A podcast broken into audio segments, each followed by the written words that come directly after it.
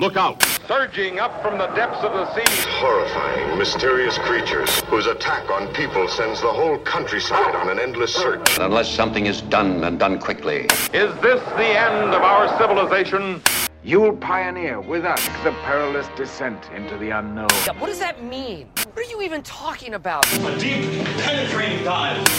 In the last calm and reflective moment, before the monsters came. From the deep dive. Welcome to the podcast Humanoids from the Deep Dive, where we dig deep into the meanings and context of your favorite monsters and monster movies. Each episode will see guests and myself give our take on an important movie, monster, and or film, and what we think it means using everything from history and philosophy to films and folklore. Today's episode, we will be covering one of my favorite cryptids of all time as someone that grew up in the Pacific Northwest, uh, and my favorite film that features it, Bigfoot, and the film exists. Fans of the show can find us on Spotify, iTunes, Google Podcasts, and Podbean. Also follow us on Twitter at HFT Deep Dive. I'm your host, Jeff Ewing. I'm an entertainment contributor for Forbes, Looper, and Nightmare on Film Street on genre film. I've co-edited a bunch of books uh, and written chapters on everything from Frankenstein to Alien to The Devil and Cloverfield. So if it's monsters, I love it, and I've probably written or done something about it. I'd like to first uh, introduce today's uh, rotating co-host, Andrew Fleming Dunn, who you may know as both a Twitch streamer and as a frequent co-host on this show. Thank you so much for stopping by again, Andrew. Always a pleasure, my friend. Thank you. And I'm especially pleased to introduce our two special guests Mhm. uh, today. In addition to co directing the influential Blair Witch Project, Eduardo Sanchez has co written and directed a number of exceptional horror entries, including Lovely Molly, which I love, and today's focus exists, which I also love. And Jamie Nash has a ton of writing credits under his belt, including co writing today's film exists. Thank you both so much for stopping by today. Thank you. Yeah, thanks for having us, man. Yeah. Absolute pleasure. I mean, any any episode where we start off by talking about uh, cryptids right out the gate before even hit recording, I'm like, okay, this is these are my people. I like this. I like this plan. Wait, do you, do you have episodes where you amble up to cryptids? That's like it accidentally comes in from the background. Uh, I really need to do that a lot more. Like, you know, we're t- we're talking about Cloverfield. And I'm like, and so sky snakes. Go with me on this. exactly. It's going to be my new philosophy. Uh, so, to first give a, a general plot summary for the film exists. So, the film starts off with brothers Brian and Matt inviting a group of friends on a camping trip to their uncle's cabin in East Texas. After stop to buy some fireworks, they hit something with the car, uh, driving irresponsibly, and stop to investigate. They don't see what exactly happened, but they hear loud animal cries in the distance and dismiss them and keep going. They they soon find that the road's blocked off by a fallen tree, and they continue forward to the cabin when they soon discover that the cabin is worn down, dilapidated, dilapidated, run down, and they find themselves at threat by something in the woods that is legitimately out for their blood. and uh and that's the premise of the film. We'll we'll be able to talk about all sorts of other aspects of it and, and, and the plot as we go along. But how I always start off with these types of things is is you know first uh, Andrew and myself will give our general impressions, and then we'll have some questions for you all to start out before kind of digging into the Bigfoot context and and, and the film in a deeper level. Uh, first, Andrew, would you like to give your general impressions first? Oh yeah, I I I love this movie. It's it's just a uh, it's a punch to the face. Whereas in a lot of found footage, particularly the one uh, we could argue that Eduardo Sanchez is most known for, this is the exact opposite of the Blair Witch. Whereas in Blair Witch went lean and wanted you to use your imagination. This just says no. Here is Bigfoot. It's going to scream at you, and it's going to be awesome. Um, I actually got to see this at the Holiday Cinema um, on a forty uh, when you guys did a double feature of Blair Witch and Exists, and uh, seeing this on the big screen was a treat with an audience and everyone just screaming and like yelling. And I've seen a lot of Bigfoot films as a as a horror movie fan, and this is the only one, maybe since Boggy Creek, that's worth a damn. Like I'm gonna go that far. Mhm. This movie rocks. Like it's got my like hundred percent seal.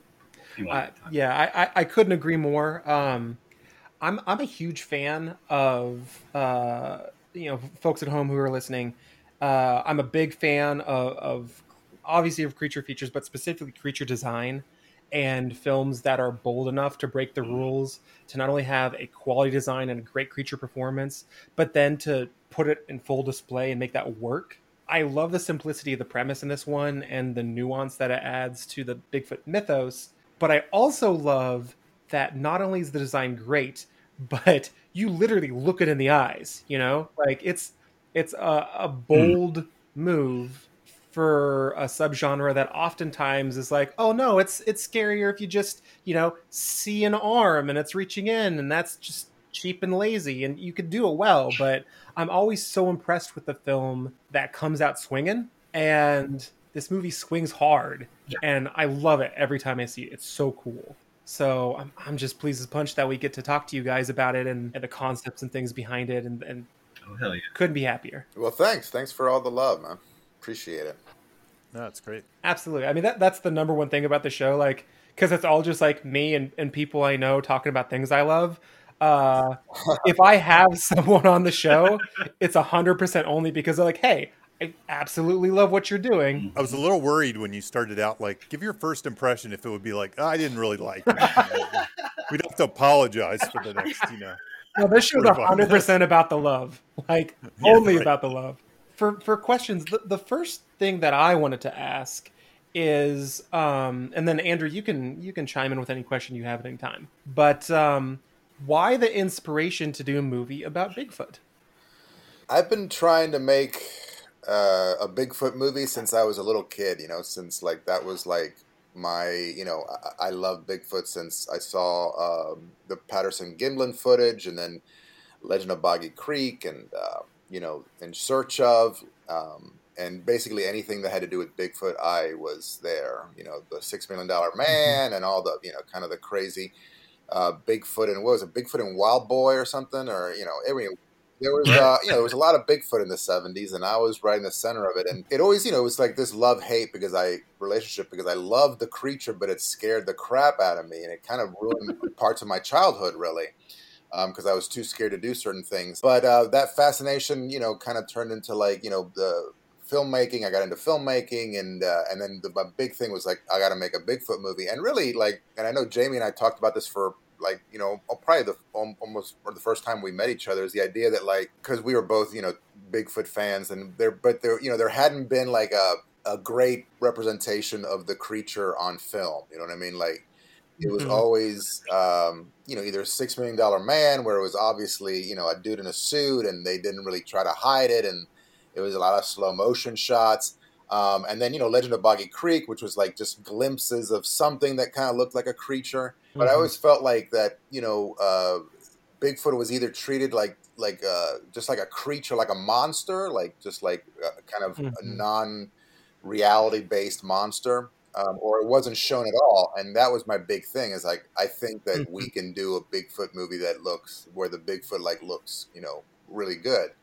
So, um, so you know, I, I started kind of thinking about Bigfoot stories, and actually, Exist was like I guess the third Bigfoot script that I had written, and I had just basically just kept bringing the budgets lower and lower to make it you know more realistic to shoot to be able to to finance them. And we got to the point where um, you know I got Jamie into this. Uh, actually, we had already written another script, another Bigfoot script, and then we, we were like, we almost sold that one, and we actually came back and we're like, let's do something that's a lot less, you know, budget, and maybe we can get it financed. So we wrote this. We had this idea for just kind of this, a very, like you were saying, very simple premise of these kids go out to a cabin and Bigfoot attacks them. And it was all, you know, the creature was the main character for us. Um, and, uh, you know, and Jamie and I started to collaborate, and we got, you know, the the right producers and uh, we got the financing and we were able to make this film that you know that I had been trying to make since you know since I was a kid. Mm-hmm. Yeah, you can definitely tell that uh, that in terms of the budget, that like, the the production design of the cabin is really good. Like I love how it's it uses the spatiality of the uh, sort of the basement, the the subterranean like safe room yeah. kind of. Yeah. It's real smartly made. But then, other than that, you can tell that the budget goes into spot on creature design. Yeah, hell yes. And uh, mm-hmm. and if for a movie like that, if you're gonna aim dollars at something, that's the part you want to aim the dollars at. Absolutely. Yeah. Yeah, for sure. Yeah, exactly. For sure. I think um, when Ed says that, like before I even met him, he had a uh, really good Bigfoot script that he had written. I think just before I even met Ed, like years ago.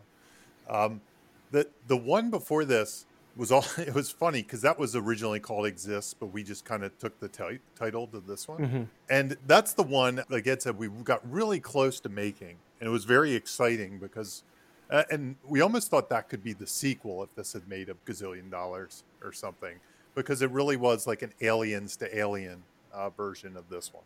So it, it was it was pretty exciting. But Oh, the wow. simplicity of this one, it's funny because this is a cabin in the woods kind of movie.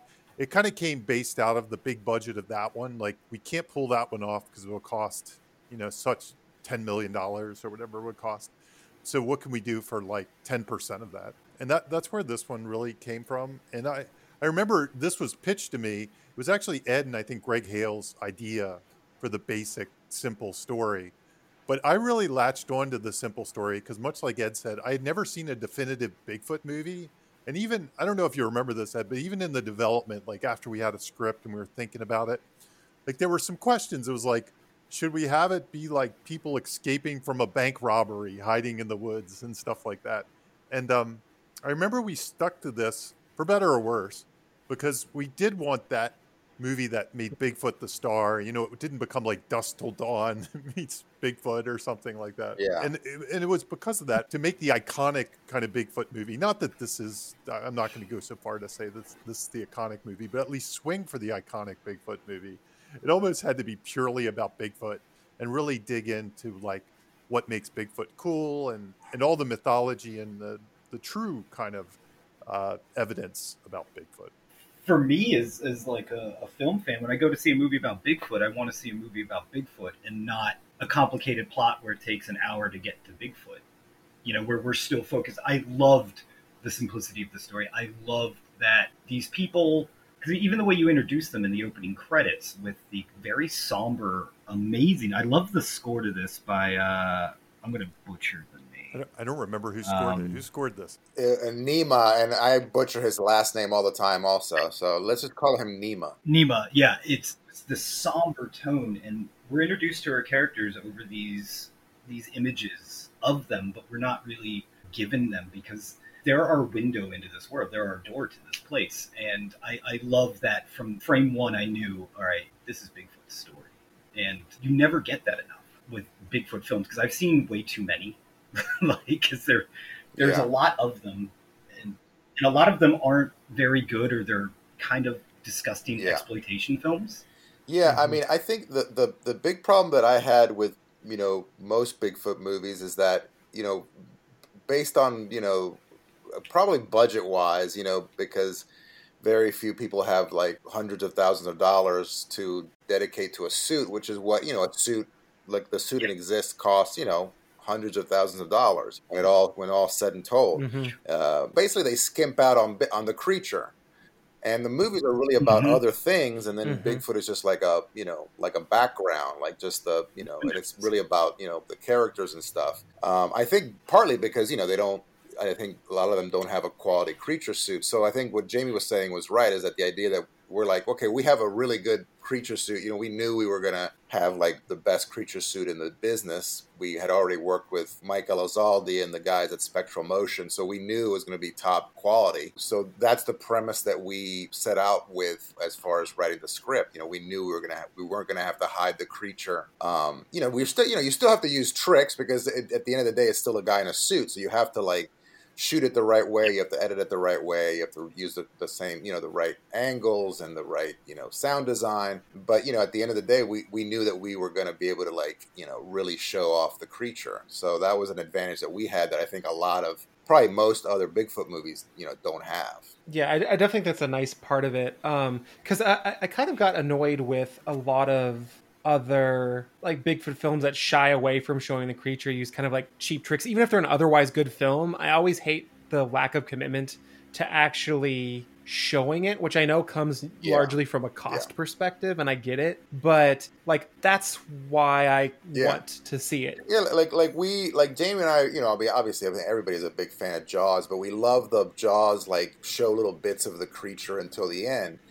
Um, model, you know, for for most of the things that we've done together. But I mean, the thing is, is that if you're like you were saying, like if you're gonna make a Bigfoot movie, or you're gonna make a shark movie, or you're gonna make an alien movie, like you said, well, most audience is gonna come in there to see Bigfoot, to see the shark, to see the aliens, you know. So you can definitely hide it. You know, you can be strategic as far as like you know showing a little bit at a time and slowly revealing the the creature. You know, but I think for a you know a good monster movie has to have a good monster, has to have a good payoff at the end. You know what I mean? So uh, so that's you know that was what we Mhm. started off with. Is like we gotta have a good you know monster, and we can't shy away from Bigfoot on this one. You know? Yeah, I, I, I think a lot of people find this movie Mhm. now. You know, it came out a few years ago, but you know, obviously it wasn't like some huge blockbuster or something that played in cinemas for a while.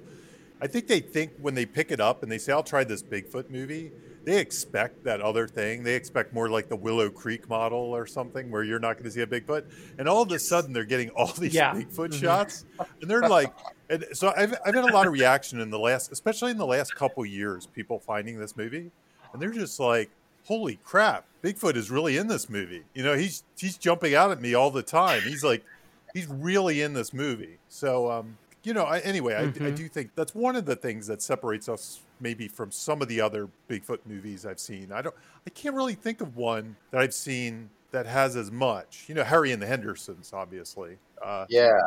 sure, yeah. There, yeah, there's one I can think of, and it, it's it's called Night of the Demon. It's from like the early '80s. oh yeah, yeah, yeah. Of Yeah, course, of it's- course. It is Yep. a, a Bigfoot Mm. exploitation film in every facet of the word, and it is a grimy, weird. But it's I, I believe the last 10, 15 minutes of it are Bigfoot on full display in slow motion, Yep. and it's you know it's absurd, but it's like cool. At least they gave it to us because. I, I watched Exists, and then I watched a bunch of other ones uh, that came out relatively around the same time. Because that was 2014 was a strange year for Bigfoot in terms of like pop culture relevant uh, uh, relevance. You had Mhm.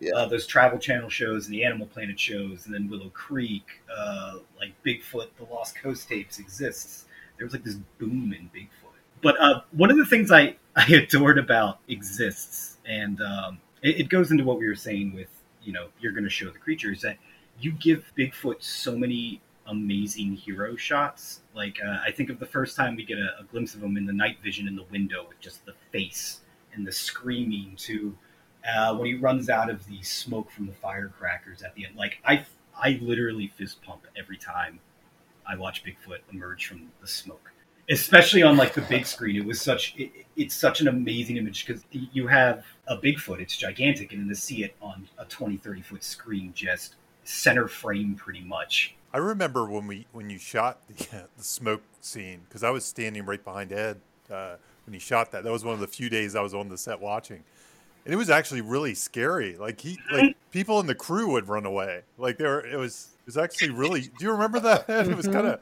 because the guy's so big and he just comes you know thundering out of the smoke, and it was actually kind of scary to be on set that day. Yeah. Yeah, I mean, it was like one of those things where like we got this shot, and you know, it was we were still, you know, we we uh, we were looking for the shot. We, you know, I, I wasn't happy with what we had, and um, and then uh, it just worked out where he just came out of that smoke, and yeah, I mean, it would like, yeah, you you, you know, because you'd be looking at the monitor, you know, I'd be looking at the monitor, and then you know, looking at for the shot, and then uh, every once in a while I would look to the side, and I'd see, you know, this got this, you know, six foot seven creature running after one of my actors, you know, and uh, yeah, it was like. You know, there was like this level of, I mean, you know, obviously it was Brian Steele, and you know, we talked to him and we cast him, and you know, he was a very nice guy. But the the the suit and also Brian's acting was like so, uh, you know, like he really got into the the character and like just the way his body moved. That um, you know, there was this level of like, man, that, you know, if ever there was a Bigfoot, that's what Bigfoot looks like. And actually, it was kind of funny because I had a crew member uh, come up to me and before this shoot, and he was like, "Hey, I've ever told you my Bigfoot story?" So he told me his Bigfoot story, where you know he was in the middle of nowhere with his ex-wife, and the, it was storming, and there was snow, and he saw this thing walk across the road, and he said, "There's no way it, could, it was a human because you know the, there we were like 20 miles from anything, you know what I mean? And in the middle of the night, freezing Mhm. cold, like you know." And he was amazed by it. He has no idea what it was still to this day.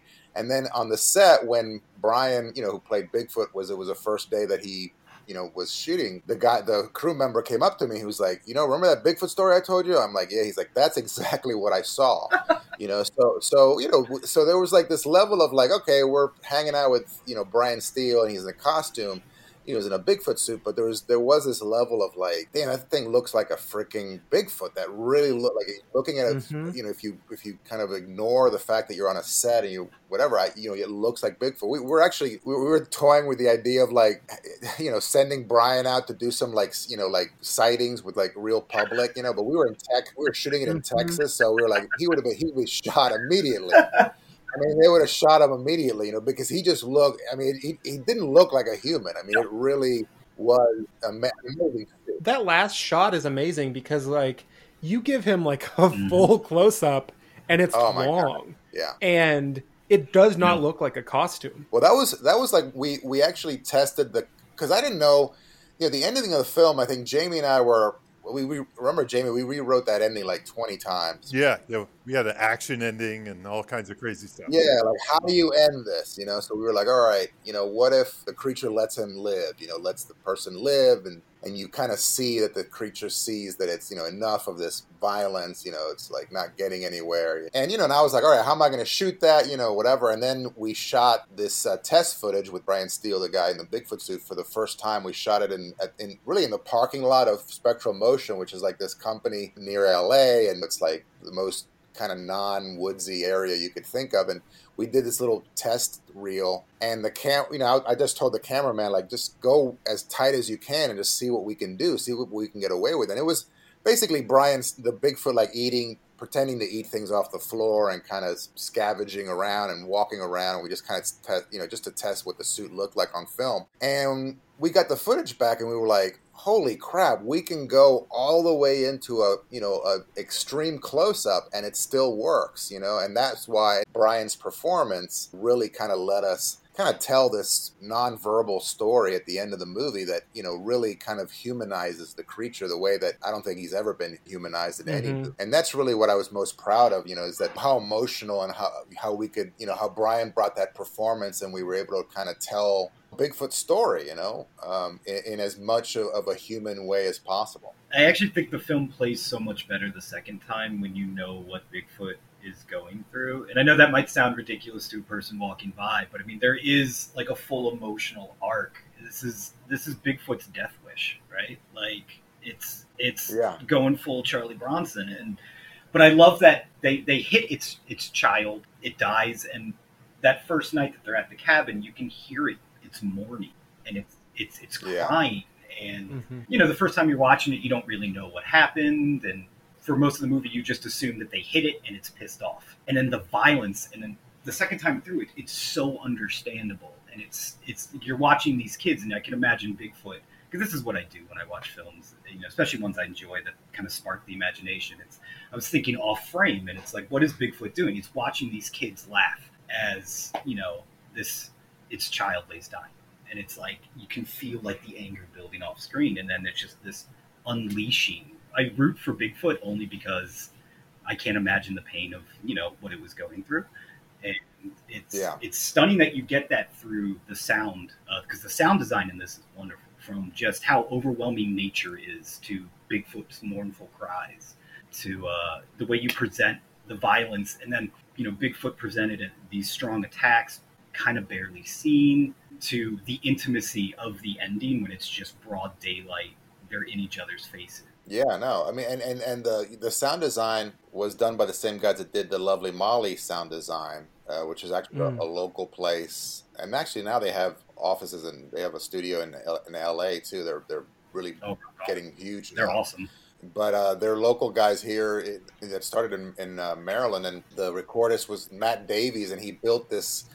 What do you call it, Jamie? Like the Sasquatchophone or something? The Yeah. Sasquatchophone? Yeah, something like it was made out of plumbing parts or something. Yeah, it was like a kind of a yeah weird. Yeah, there's actually a video somewhere. I think on the Exist site or somewhere on the Facebook page or something of him playing it. But um, you know, just make this noise, and that you know, and that's what like to me, like you know, sound is so important, you know, in film, especially in horror films, Mhm. and uh, and it was great to have like you know these guys really like dedicate themselves and like you know Matt is like an artist with the ADR with the uh, you know Foley work, and he really you know he just brought this creature um, to life, and we worked a lot with the vocalizations and just kind of what sounds it makes, and uh, you know it was just a really cool collaboration. But yeah, like to me, like half the scariest part of Bigfoot is are the sounds. You know what I mean? That people you know supposedly have recorded or whatever. So because that's to me, it's like that's scary because your imagination you know is kind of filling in the gaps, and I think that's scarier than probably anything we could show you. So.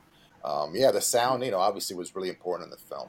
Absolutely. How did they make the decide on the design for the costume and for the design? Can you tell me about the process of that and also how they designed the the, the kid? Yeah, uh, um, it was like we were uh, we started off with actually with Weta from New Zealand, uh, and and because like this, like kind of what Jamie and I were both talking about is that this whole kind of Bigfoot existing had like a kind of a history, you know. Like we eventually landed on this movie, but it was like two or three, almost probably four years in the making. Actually, since we did Lovely Molly, because Mark Ordesky and Jane Fleming, who produced Lovely Molly, especially Mark, was like a huge big Bigfoot geek, just like me. And we were as soon as we met, you know, after when we were doing Lovely Molly, it was like we got to do a Bigfoot movie, you know, like that's you know that was our life goal, you know. So.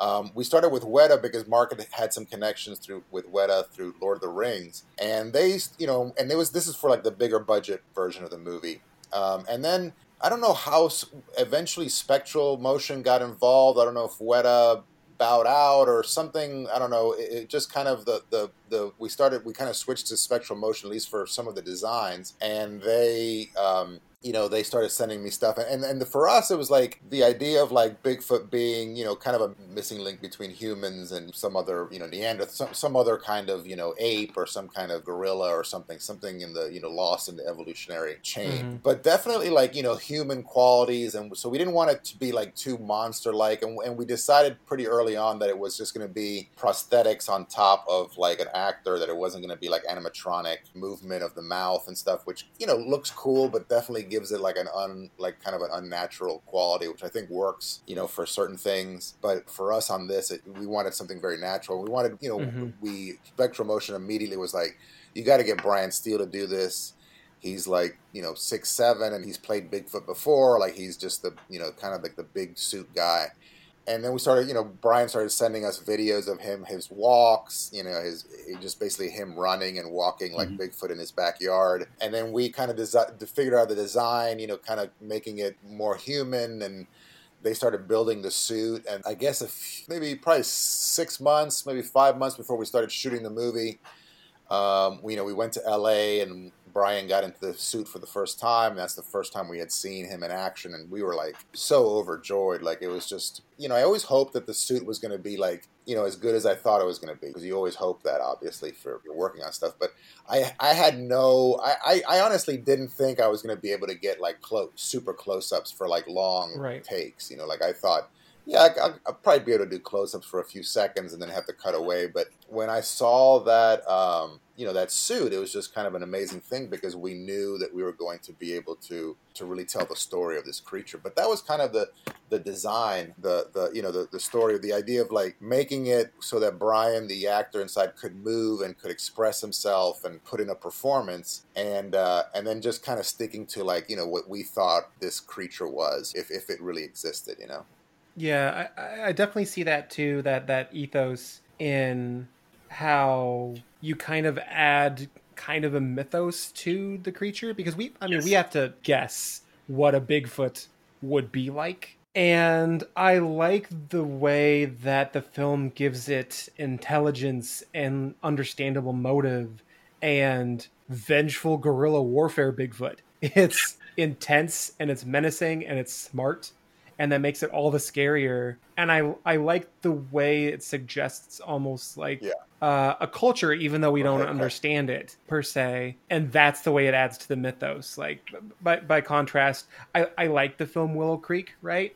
But what it adds to Bigfoot is that forest bride thing, which I'm so uncomfortable with conceptually. And I, I like that this went in a direction of like, no, you killed its kid and it is going to Art of War you. And then Yeah. that scene where all of its victims are literally just laid out in front of that is so fucked up and Yeah. intense.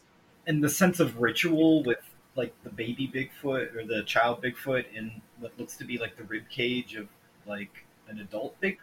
Like it's it's it, the sense of ritual, the sense of yeah, like a burgeoning culture. Yeah, yeah, that that yeah. Jamie and I were always like, you know, the idea of like making it.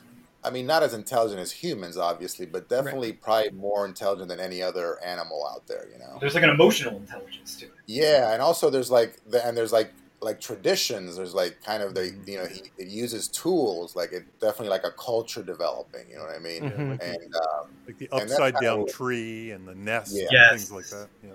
Yes. Mhm. Right. So like it strikes me as uh I mean obviously it's not Neanderthal but but almost like a Neanderthal like in terms of like level of development. Yeah. So this like interesting proto-human that's much more than a beast, but it does have that beastly strength. Yeah, yeah, because I think Jamie and I were both really careful about like not making it an exploitative kind of experience. You know what I mean? Where like obviously we're making a horror movie about Bigfoot, so you're gonna have Bigfoot probably killing some people, and our whole thing was like we got to give it a reason. We have to kind of give it like a human because because you know the logic is like okay if Bigfoot exists then it basically does a it really does a great job of staying away from humans. You know mm-hmm. what I mean? Like it does not it rarely gets into trouble with humans. Like you know you don't hear like a Bigfoot attack on a housing complex or you know or a, you know they they basically run away from humans and that's what their big thing is just hide. You know. Mm-hmm. So for us, it was like you better have a really good reason for a creature like Bigfoot to come out and like try to you know and risk you know being discovered by attacking humans. You know, even if they're in an isolated cabin, like that's a big step for this thing that has Right. never it's never done anything like this. So I feel like that was important because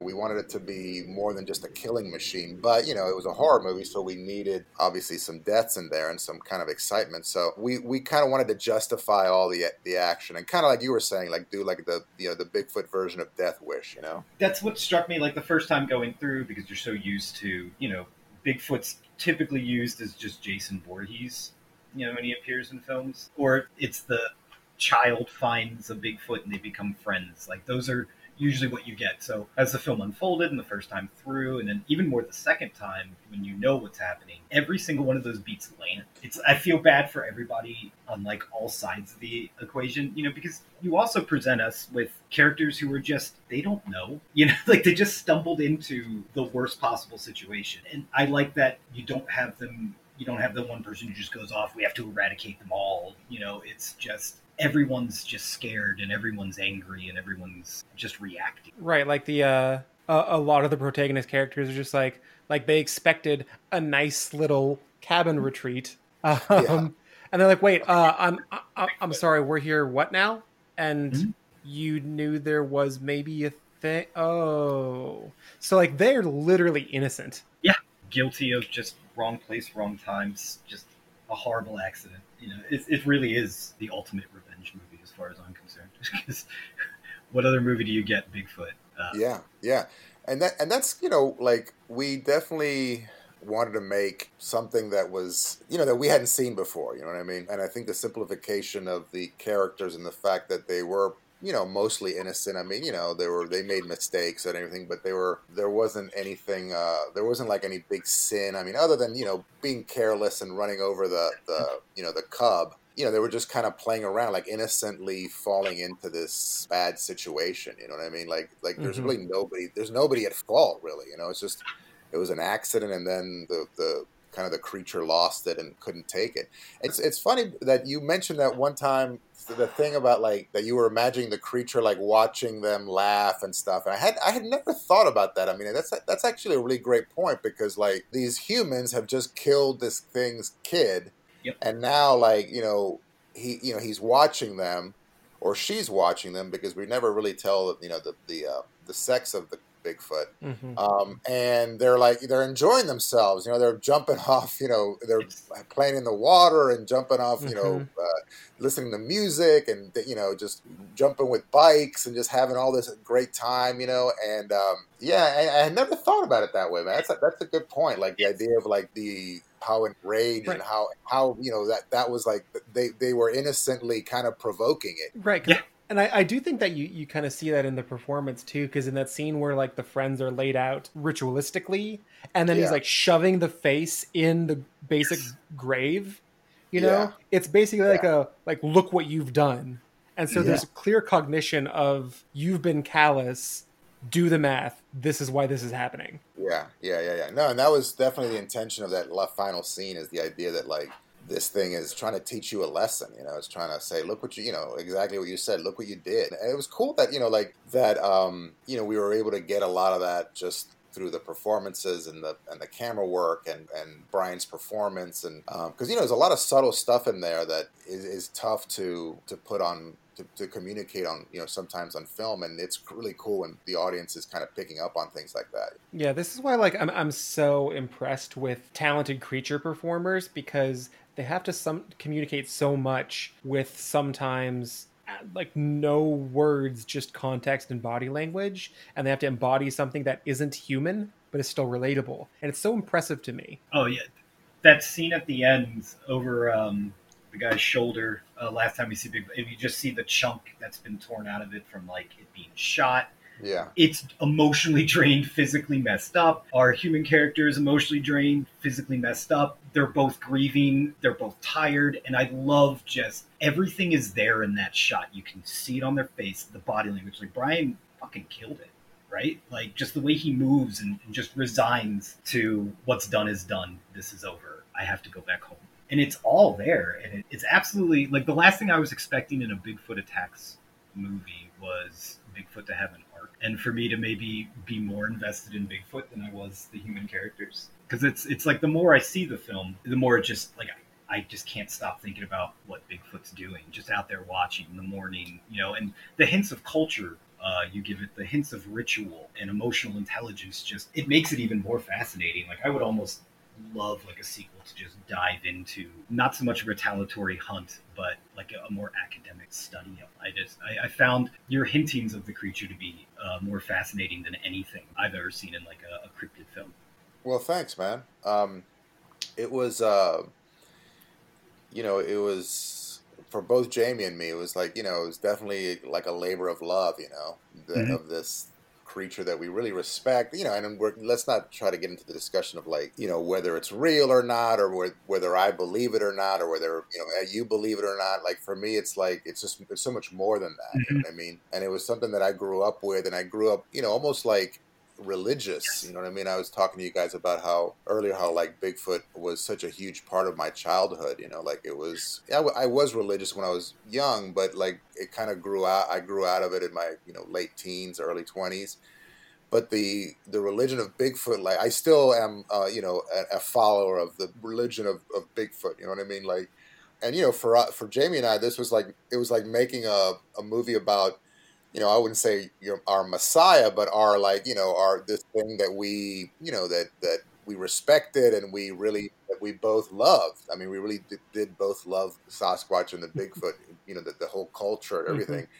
And uh, and you know, we just tried to make a, as respectful a, a version of that character as, as possible. And, and you're right, like. Mm-hmm. For us, the whole time, the creature was always the main character. You know what I mean? Was always the the principal in the film. You know. It's just like Ed, you know, I, I grew up in search of was like a, a real thing to me. Like when I saw Mhm. those in search of documentaries as a kid, I I didn't have a discerning mind. I just thought that everything basically Leonard Nimoy said was real, you know. So um, Yeah. and it, the, that's the scariest things to me: haunted houses, uh, aliens, UFOs, um, and luckily I've got to make I made a little bit of each of those things. Uh, you know, writing wise. So I've been lucky to do that. But one thing I was going to mention was when we started to do Exist, it was at the very beginning of kind of the squatching. I wouldn't say the boom because I'm sure that's been around for a while. But I, I remember the producer that approached us to do the first Exist project, the one that existed before the movie you saw. He was somehow in touch with that Bobo guy that ended up on Finding Bigfoot. Um, and uh, this was before they had a TV show. Uh, so I, I remember um, he said, "Yeah, this is guy. I can't remember his name. I think it's Bobo." And I was like, "Bobo," you know. And maybe we can do an interview with him and figure some stuff out. but I remembered um, he was relating to me orally, just verbally on the phone, uh, some of his techniques and stuff, like um, like going out in the woods and, and playing recordings out into the woods and just blasting them in the air and stuff. And again, this was before the show or anything like that. So this was just kind of digging into some some groups that were around. Before we did this exists, I, I know I had done a really deep dive into all of that stuff. You know, like every Mhm. new thing and piece of DNA and this and that and uh, all the theories and things like that. Strangely enough, I'm not sure how many of those I actively uh, or Ed actively put into this. So both the in search of stuff from years ago and then the modern stuff that was sort of just starting to emerge when we were writing these things. Yeah. Um, it kind of was a molding of both of those sides, you know, the old and the new in some ways. Yeah, I, I have to say that I love your ethos for your Mhm. approach to the material and and the character of Bigfoot because it's it's very similar in into my approach with this show with everything that we focus on.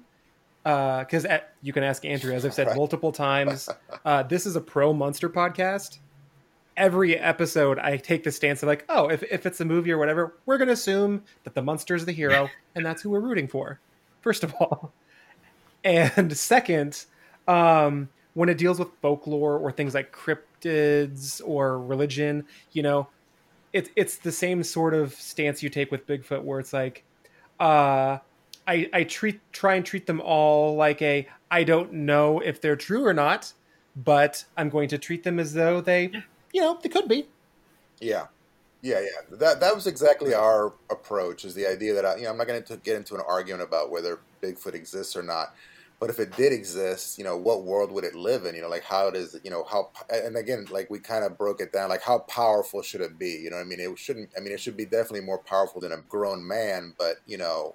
It, it's not like superhuman where like it can lift a car over its head or something. You know, like there are limits to what it can do, and you know, and it could probably run a little faster than humans um, you know, kind of like you know, we we were, we always treated like like if imagine if it had like gorilla, like gorilla strength. You know what I mean? Uh, maybe a little bit more than a gorilla. So and and everything like you know even like where you know the the idea that it was in East Te- you know East Texas where you know kind of close to the to the you know to Arkansas where you know Boggy Creek and like there's this whole kind of that actually I didn't just because because our whole thing was like the original Exist movie was like where was it? Like somewhere in Russia, right? That was uh, yeah, It's like Siberia. And, and kind of exactly what you said is the idea that like it was a basic, basically it's like a scientific journey to you know to look for this thing, and you know obviously all hell breaks loose. Our whole thing is that we always wanted to treat it like it was real, like it really lived in our reality.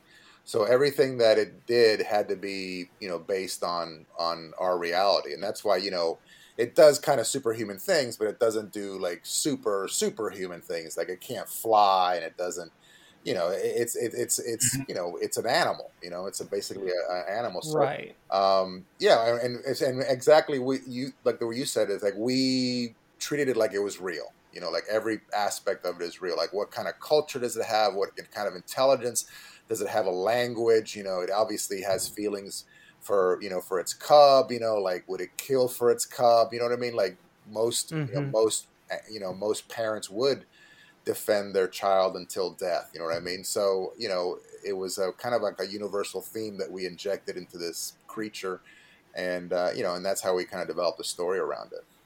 Right, right, and it definitely like gives it a mm-hmm. relatability that you don't expect it to have. Where it's like, oh, oh, that's what ha- you're you're fucked.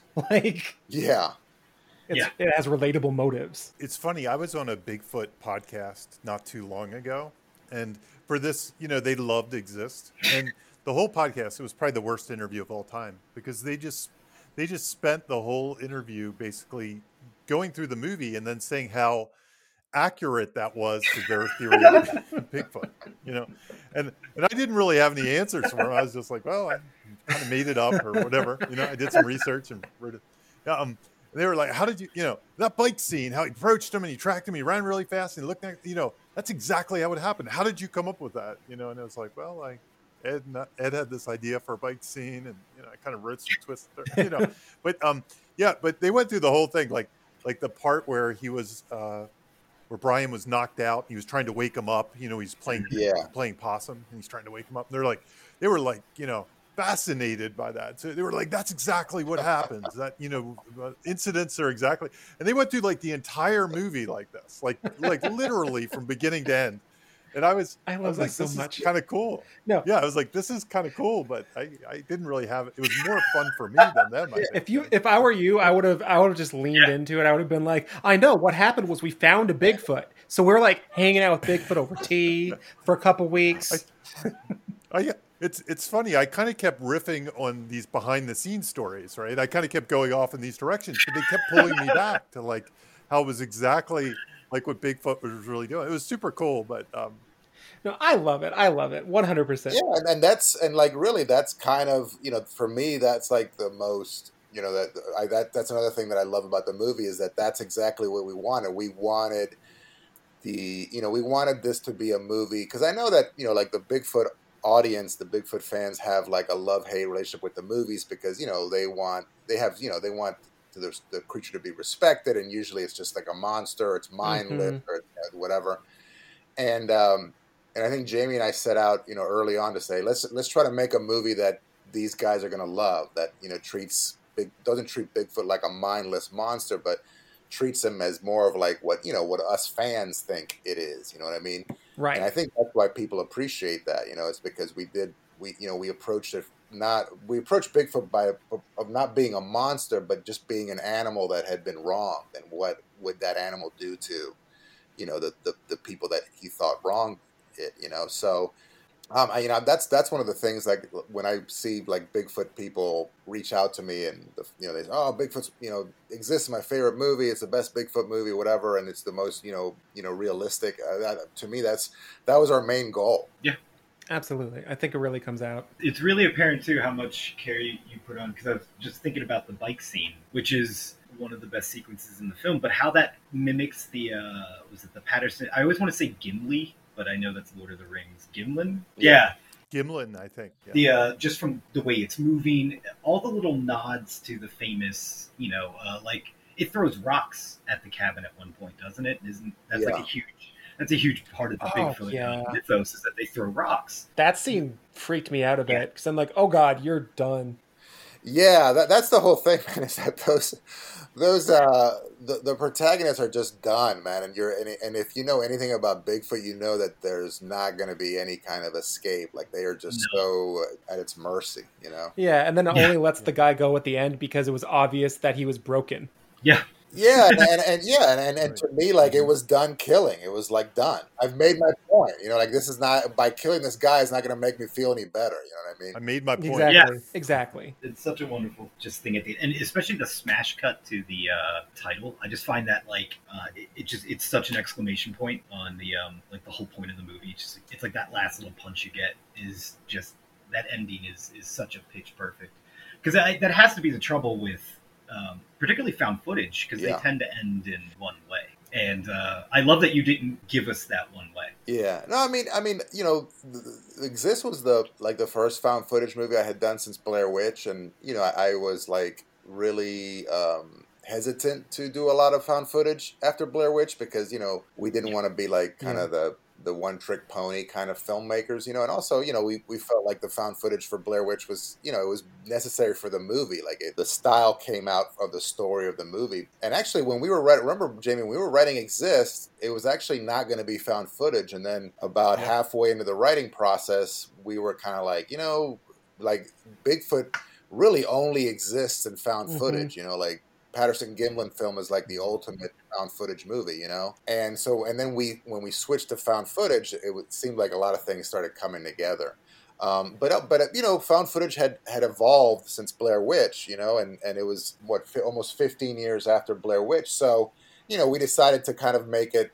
You know, with Blair Witch, it was all about like super reality. You know, like there was nothing in the movie that showed that it was not real for Exist, we had, you know, we'd been already down the Cloverfield Road and the REC Road and, you know, all those movies that had lit, they were lit and they had music. Some, you know, some of the found footage had music. And so we kind of embraced the whole like new kind of more cinematic version of found footage and kind of used it to its advantages.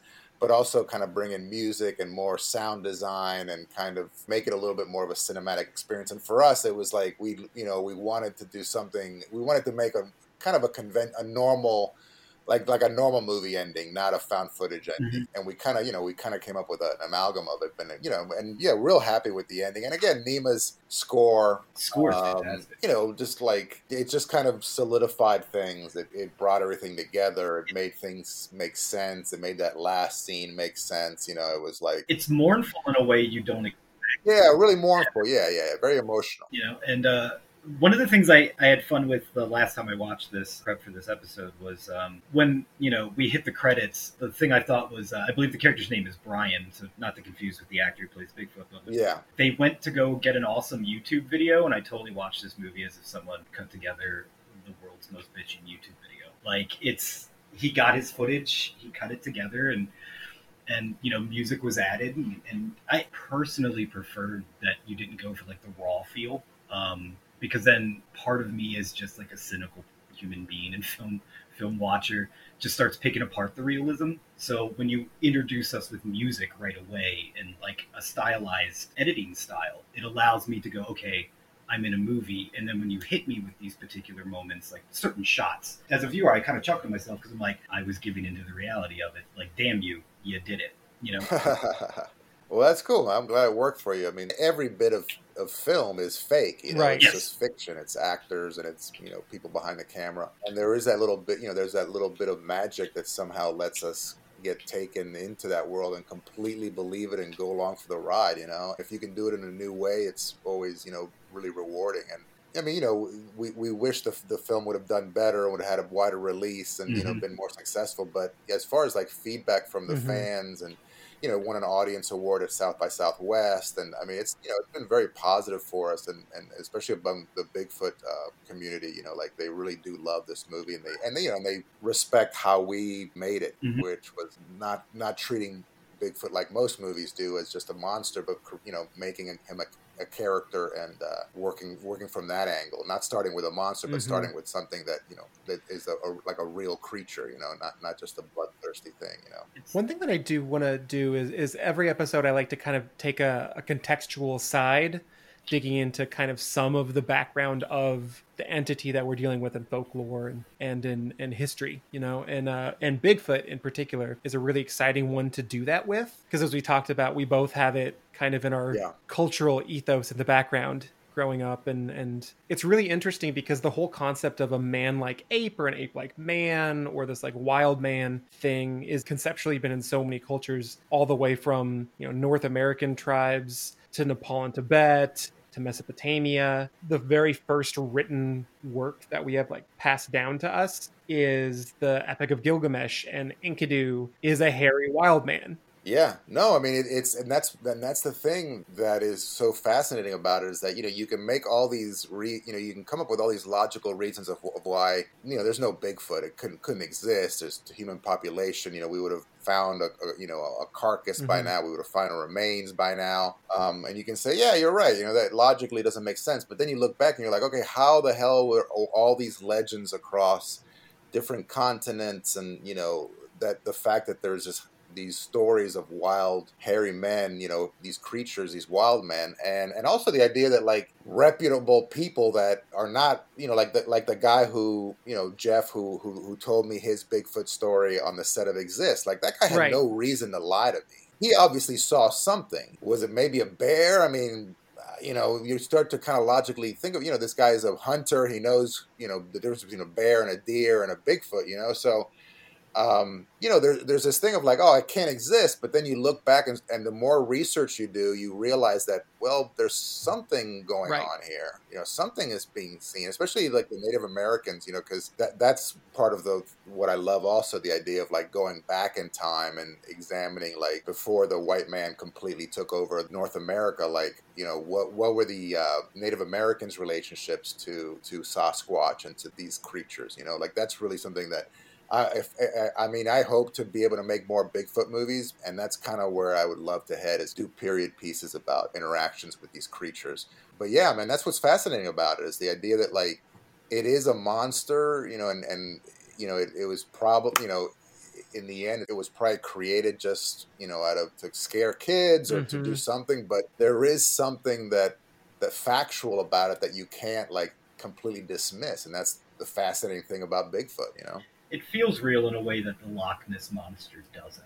You know, it feels possible that even like I look up at uh, uh, Gambrill State Park, like the mountain. Like I doubt that there's a snallygaster up there, but a Bigfoot, yeah, potentially. Like it, it's real in a way, intangible in a way, because you know when we think of aliens, it could be anything. But when you think of a Bigfoot, Right. it's a Yeah. hairy man. Yeah, yeah, yeah. Well, and also, and, and also the idea that you know that we that it's probably if it's real, it's some kind of cousin of ours. You know. Right, because there there were so many uh, hominids. You know, there are so many different evolutionary Yep. branches of of what became our species, of which we are the only one we Yep. know about that survived. But Neanderthals being the one that everybody knows existed, but there were at least a dozen.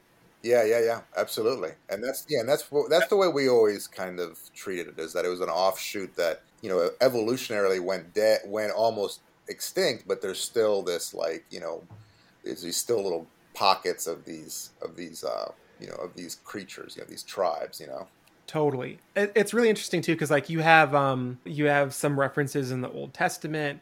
You have first century Roman Pliny the Elder describing creatures in India that are are furry and can't speak, but they otherwise look human. You have medieval European myth about living beings in the woods that that meet this sort of description. I found some interesting terminology uh, info too. So like the, the the term abominable snowman resulted when Lieutenant Colonel Charles Howard Bury mistranslated this word uh, metoh, which I am probably butchering, as uh, it means man bear, but he mistranslated as filthy, and that became eventually the abominable snowman and the popular thing that has fallen out of favor in terms of Yeti, which was actually more akin to what the indigenous people in that area Yeah. had used. And then you have Sasquatch came into prominence in in the West in the the 20s and 30s, based off of stories from um, this uh, person John Burns, uh, some of his students on the Chehalis Indian Reservation in British Columbia, and that's how we absorbed that the, the term Sasquatch, which had been used uh, from that tribe. And then Bigfoot came from the 50s with this California logger Jerry Crew. There, there had been some thefts and worksite disturbances that were connected to unnaturally large footprints, and people began to write about Bigfoot as two words. And then later that year, a different columnist wrote it as one word, and that kind of stuck. Right. And so it's so interesting how these concepts come from their original cultures with this long historical background and they kind of feed their way into for us like our popular nomenclature. It's amazing. Yeah, I, I remember the Siberian story. I, I don't know how to pronounce these things, but I think the the, the creature was an almas or something like that.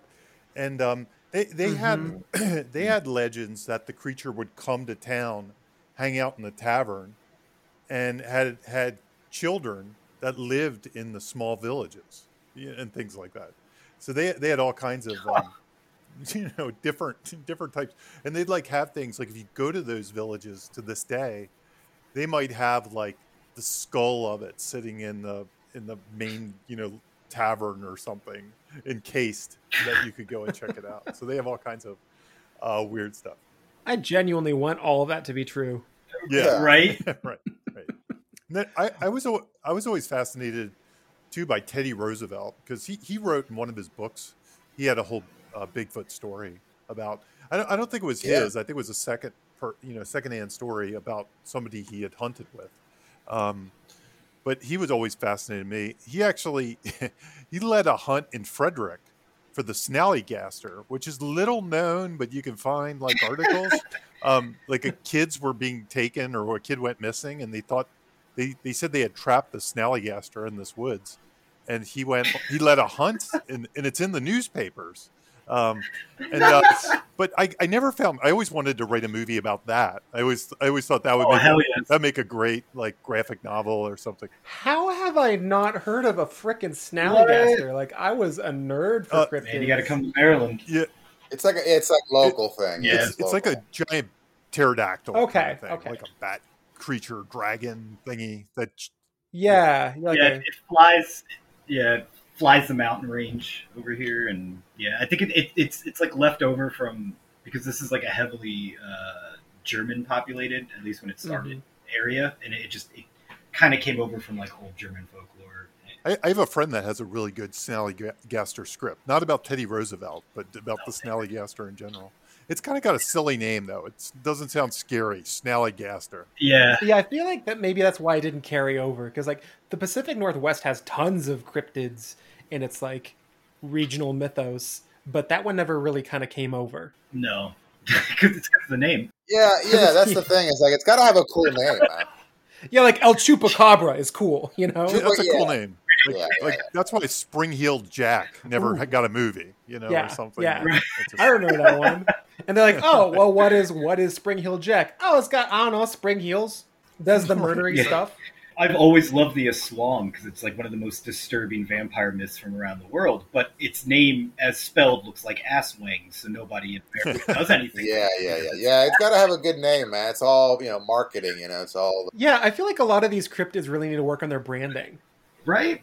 I, I, well, I mean, Bigfoot, I would argue, could have been silly if, it, but somehow it, it, you know, carried forth. Uh, so Yeah, I mean- big Bigfoot, the Yeah. name, you know, it's not not a great. Well, but yeah, yeah, but also I think I mean, but that's kind of interesting too, and it's uh, the idea that like Bigfoot was really kind of became a joke, you know, and it's still kind of a joke, but there was still like this, you know, this kind of uh, kind of a fan base that still kind of keeps it, you know, in, in the way we Mhm. looked at it, you know, the way we that we as a monster is something scary, as something mysterious. And even though you know I love Harry and the Hendersons, and I love you know the the Sasquatch, you know the uh, the the those commercials where they kind of make fun Slim of Jim. whatever they. Um, Yeah. yeah, the Slim Jim commercials. To me, it's still like you know the original creature is still you know is, it's Yeah. still terrifying. You know what I mean? I mean, it's one of the great pieces of iconography, you know, from the late 20th century, especially. 'Cause What from like the 50s on, really, is when like the Bigfoot mania kind of took hold. Yeah. It's simply recognizable. And you know what? And you know what? I think the diff, the thing about Bigfoot that that like really why it caught on, and you, we were talking about Loch Ness, like why you know Loch Ness monster obviously is not as popular, and even aliens like they're you know they're popular, but there's nothing there's there's rarely like any kind of evidence that mm. you can you know point to, and Bigfoot had the tracks, dude Yep. Yep. Those tracks, like to me, even though you know some of them look fake as shit, but like to me, the idea that holy shit, you're standing next to a place where these this creature walked, and the whole tracks thing to me was like a really great piece of like evidence to me, like that that I think was the difference between like why Bigfoot has kind of lived on is the idea that there is there is evidence, you know, there is this evidence, this weird evidence of these feet that you know no human Right. has, you know, that I think pushed forward that whole idea of like, yeah, man, that's this is real. This is you know this is reality. You know, it's it's and it's almost like something like I remember like one of my I never went out, but my partner Greg Hale, one of our partners, he was a big Bigfoot fan, and he he used to actually go out into the woods and create his own tracks, you know, to Sure. people and stuff. So, but that idea, like you know, like I, I- just love that. You know, it just kind of uh, you know, it, it brought like a new, it was like a new dimension Mhm. to that. You know, to that creature that none of the other creatures had. you Mhm. know? Yeah, it's like because you could go to a museum and look at a track or touch a piece of Bigfoot fur, and it's it's tangible in a way that like we all saw a ghost video, but we weren't there to see Right. a ghost. You know, Yeah, Yeah. and I would say too, Yeah, like yeah, in, in regions that have these like local folklore elements. I mean, yeah, okay. If you go to like Eastern Washington or especially Oregon, you can find like Bigfoot mugs at every, literally every gas station. You know, so there's that commercialization, which is kind of goofy.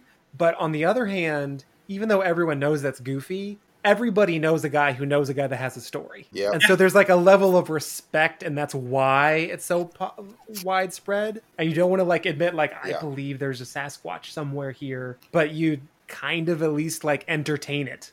At least speaking for myself as a child of the East Coast, there was always something kind of primal and magical about the Pacific Northwest. It's, you know, the, the way I saw it as a kid, it was a place out of time. You know, if I wanted to, Yeah.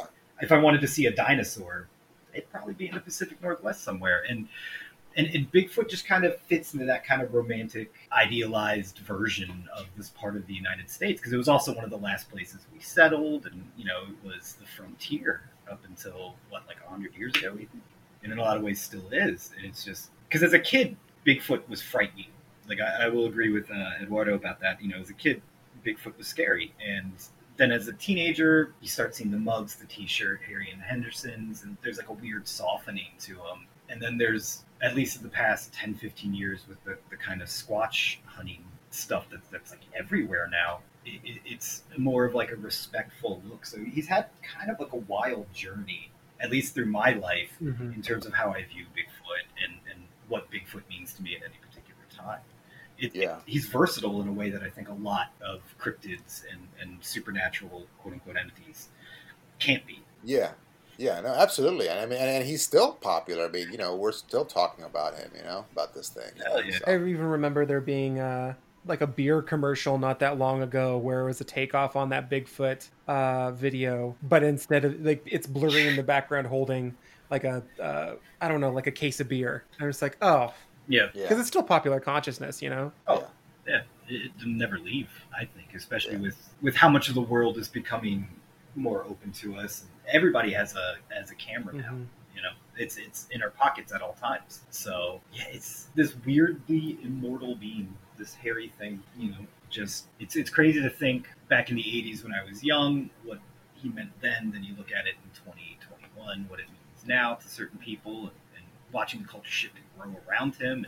It's, it's one of the more fascinating cryptids because I'm not necessarily like a I like Bigfoot, but you know, like I'm not like dedicated to the study. But it, it's it's crazy how much through cultural osmosis you end up knowing anyway. Like I know about pattern like grain patterns on people's feet because Bigfoot documentaries I watched as a kid. You know, when people were talking about like how real that the new uh, footprint was, and it, it's it's insane. For, for the record, Andrew, I was going to recruit you in finding Bigfoot with me. Oh, but am I out now? No, no, but I mean, we can still do it. We can, we can go on a hunt Alright. for the Snallygaster, and then we can go on a Bigfoot hunt. yeah, let us know, man. We're we're Jamie and I are in Maryland, so yeah, Yeah. let us know. Perfect. It's Yeah. The next evolution for the show. Like, okay, monsters, Actual great. Now we Snallygaster. find them. Yeah, we take yeah take the show on the road. I'm just frightened that we go to hunt for the Snallygaster in Frederick County. All we're going to find out is like some rogue Hagerstonians, you know, that have breached their that have breached quarantine. You'll probably find. Greg Hale out making Woods, footprints. That's a you'll Probably. yeah, yeah, yeah. Greg, yeah, exactly. Uh, funny random cryptid media uh, thing I, I, I want to mention is is there's another cryptid that when I lived in Chicago before I moved here. So I lived in Washington, Oregon, then Chicago for a little bit, and then here. And when I lived in Chicago, it was around the time where there had been this whole big wave of Mothman sightings in Chicago, which is kind of weird. There were like 50 sightings, and I always kind of wanted to do something off that. I think in Maryland we had the Goat Man. It was very popular for a period of time. oh, Yeah. PG County. I, I remember, I, and it wasn't even that long ago. I mean, maybe 25 years ago, 20 years ago, or something. But the Goat Man. I think he would like he would like steal dogs. Was like the goat man. We also have the bunny man uh, somewhere around here too. It's coming up. Uh, Easter. They'll be Yeah. back We have the we have the bunny man. like delivering delivering the eggs. I mean, where else do you think eggs would come from? yeah, bunnies exactly. and Bigfoots. Bunnies. I I always like to kind of like kind of close by talking about you know themes and meanings that are associated with the creature we're talking about or the film in question or both. And we, we kind of touch base on some of this stuff, but I just love the expansion of the Bigfoot mythos to give it a bit of a culture and an intelligence, like a bestial intelligence, but still it has motives and tactics and it's well beyond like a strict animal. Every time you can think of it in that light or anything in that light, thematically, I just love that it kind of decenters humanity as like the most important species on the planet and it gives it a little bit more of a complexity. Yeah, it's it's interesting that you say that. One of the things Bigfoot gets a knock on, and I'm sure review reviews of I, I think I even saw this in a review of our of Exists, um, is that they say you know horror movies monsters are metaphorical. What's Bigfoot metaphorical for? And I I always felt that Bigfoot did have a metaphor in in some ways, whether it's uh, kind of man's hubris and kind of their passive uh, ignorance of destroying nature, sort, sort of thing. You know, just that's kind of the way I always I always looked at it.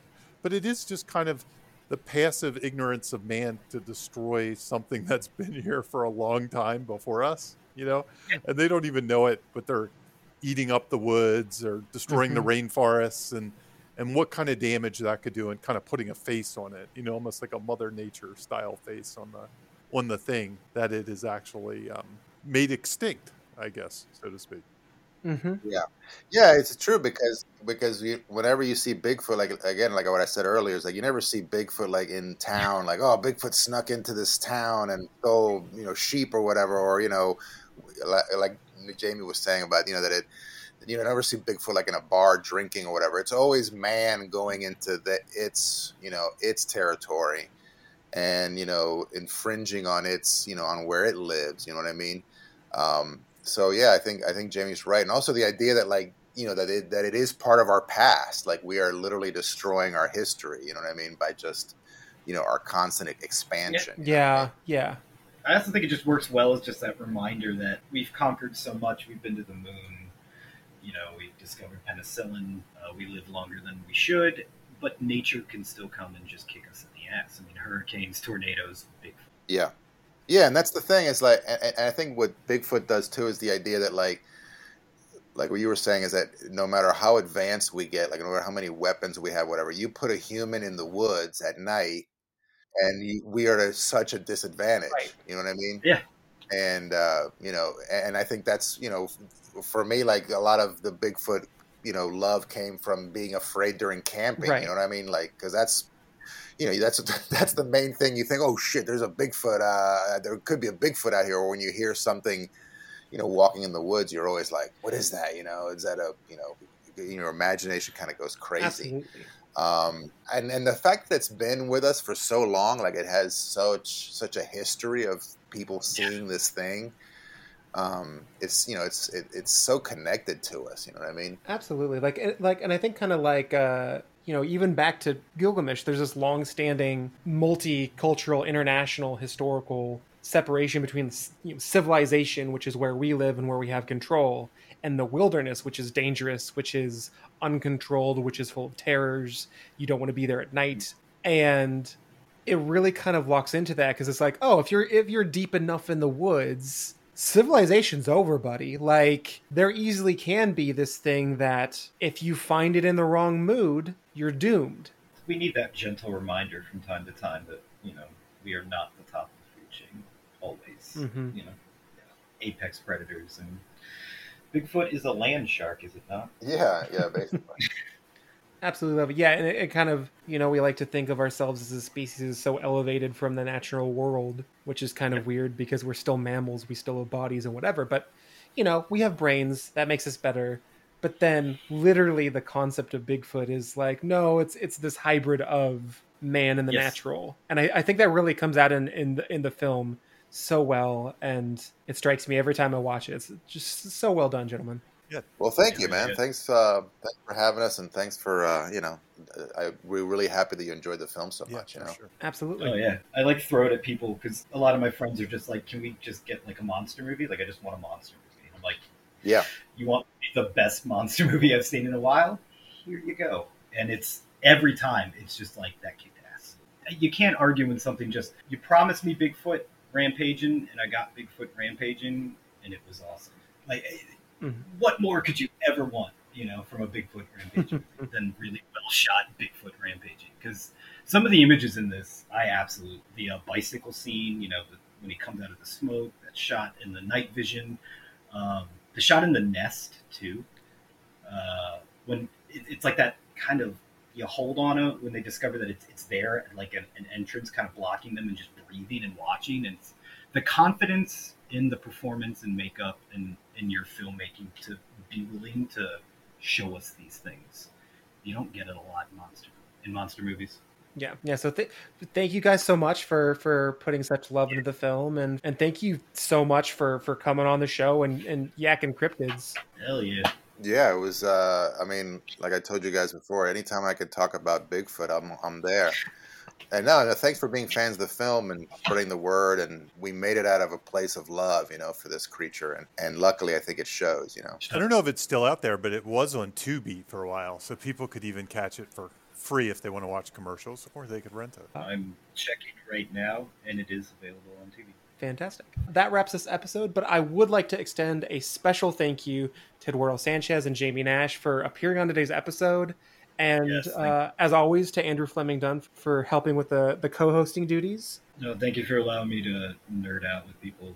I really enjoy the work. Absolutely. Like Um, an absolute pleasure, man. And uh, to, to both of you gentlemen, uh, where can uh, like like what's next for you? Is there anything that uh, you like to pitch to the listeners at home that you're working on or that's forthcoming? Um, I just directed the last episode of uh, Queen of the South, and the Mm. new season starting, I guess, next week, next Wednesday.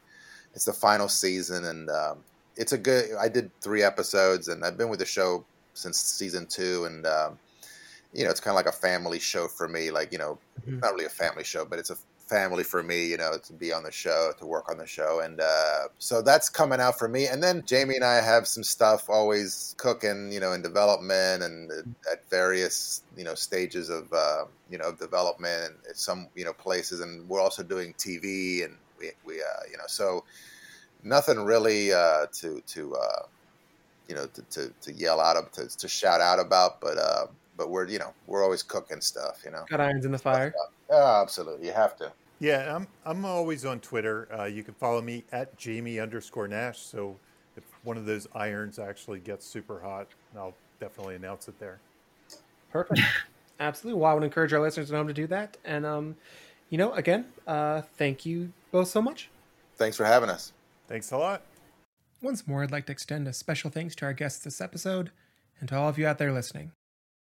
From the dawn of recorded human civilization, we've been fascinated by monsters and the monstrous. They've inhabited our dreams and nightmares, they've been our protectors and our villains, they've symbolized our fears and vices, our hopes and potential. Fears of creatures and the night that nourishes them were key inspirations and fuel for the rise of human civilization, the need to get out of the shadows, behind the walls, and into the light. In many ways, understanding our monsters is an important part of understanding our world and ourselves. So thank you for taking this journey with us, we Humanoids from the Deep Dive.